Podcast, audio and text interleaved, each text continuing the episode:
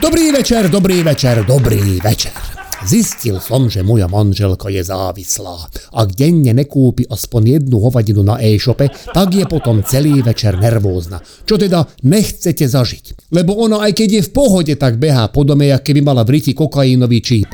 Mne by ani nevadilo, lebo väčšinou sú to nem drahé veci, často je doprava a clo drahšie ako samotný predmet, lebo ona je schopná objedna dajakú pičovinu, čo dáva do vločiek z Číny. A potom čuduje, že keď takéto veci do seba láduje, že má furt 150 cm a 40 kg. Ale úplne najväčší problém, ktorý je spojený s jej závislosťou je, že doktorí predajcovia najmä teda bratia Češi, zbavujú sa odpadu tým, že ho používajú ako výplň do balíkov.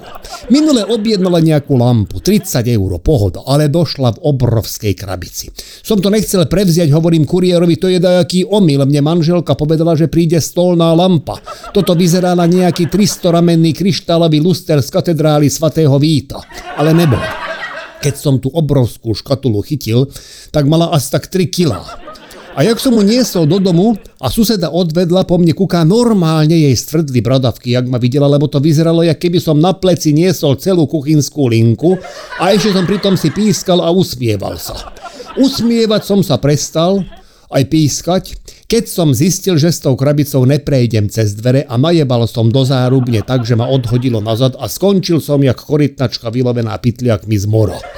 Suseda v tej chvíli akože bradavky do normálu a sklamane zavrela okno. Tak som otvoril veľkú krabicu a bola v nej menšia krabica, a v priestore medzi veľkou a menšou, ktorá však furt ešte bola dosť veľká, bol narvatý postrihaný papier z nejakého vydrbaného skartovača. Chvíľu som aj zvažoval, či by nemalo význam poskladať ten pôvodný dokument a že by som možno dozvedel nejaké tajné informácie z českej kontrarozviedky, ale nemal som na to čas lebo mi Ildiko dala challenge, vraj ak ju milujem, tak lampu zložím, kým sa vráti z roboty. Takže s tou menšou krabicou som sa už ako tak cez zárubňu vobchal do domu a tam ma čakalo ďalšie prekvapenie. V tej menšej, ale furt veľkej, bola ešte menšia krabica.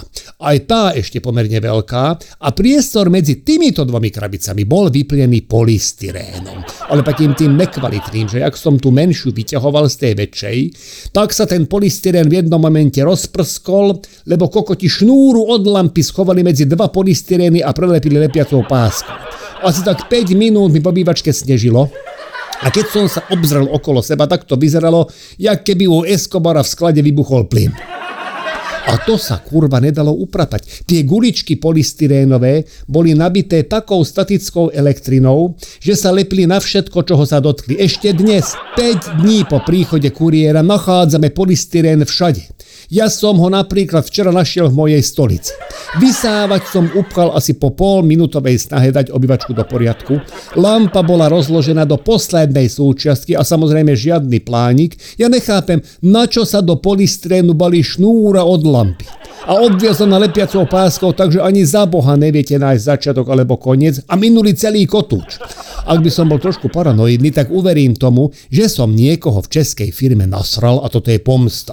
Alebo je tu druhá možnosť, že česká vláda vyhlásila nejaký program, ako sa zbaviť separovaného odpadu a nejakým spôsobom sa im podarilo prepašovať tento projekt do hlav ich občanov a oni teraz papier, plastové bublinkové obaly, molitan a všetok bordel rozposielajú posielajú po celom svete v balíkoch. Vy si na českom aukre vydražíte malú šálku s modrýma cibúlkama a dojde vám balík, ak keby ste si objednali biciu súpravu pre metalovú kapelu a 97% zásielky tvorí výplň medzi tými piatimi krabicami, cez ktoré sa musíte prekopať a postupne vyhadzujete okolo seba skartovaný papier, polystyrén, ktorý má dve základné vlastnosti a to, že sa mrví a že sa staticky lepí na všetko v okruhu 2 km, potom nasleduje molitan, potom nejaké divné drobné guličky a nakoniec sa dopracujete k šálke v bublinkovej fólii a keď ju konečne po odstranení kila lepiacej pásky vydolujete, pak zistíte, že to kurva není tá, ktorú ste si si vydražili.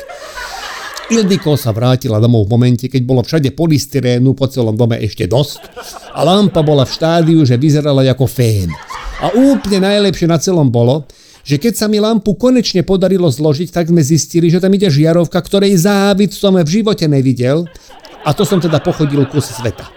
S odfoteným závitom na mobile som navštívil asi tri elektropredajne a všade na mňa pozerali, že či robím skrytú kameru.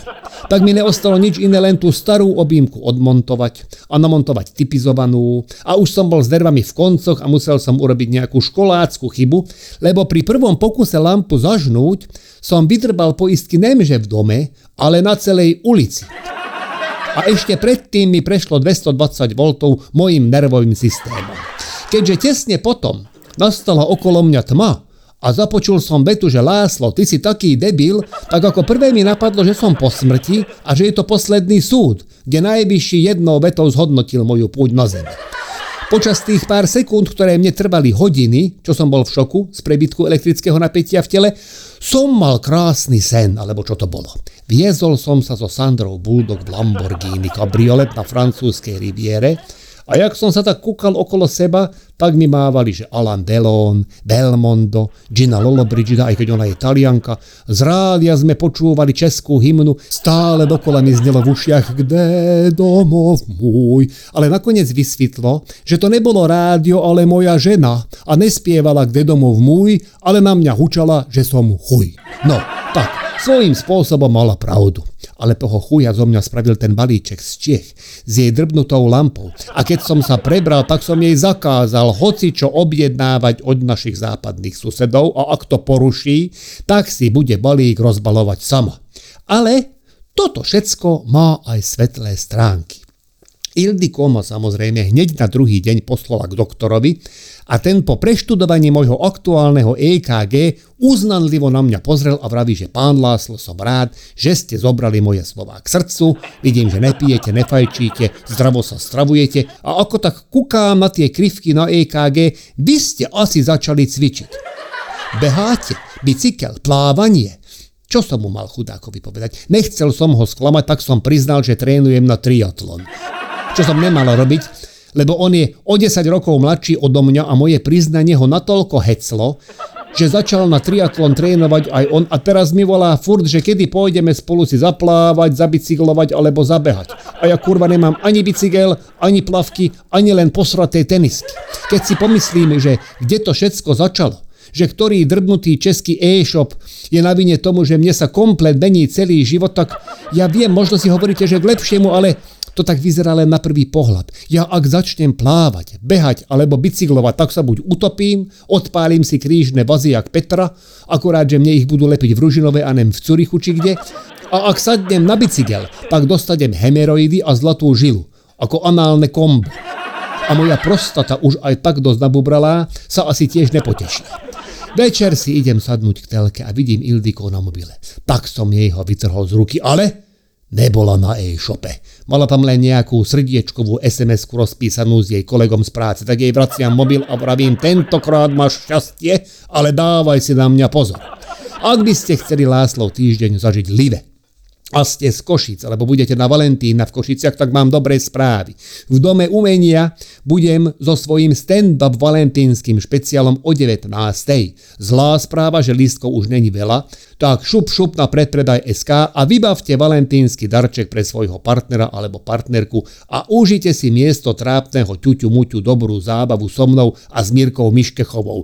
Budeme v Dome umenia ako inak na Valentína 14. februára. Teším na vás nem iba na Valentína v Košiciach, ale aj pri ďalšej epizóde môjho týždňa. Teším na vás opäť o týždeň. Vysont Látáša.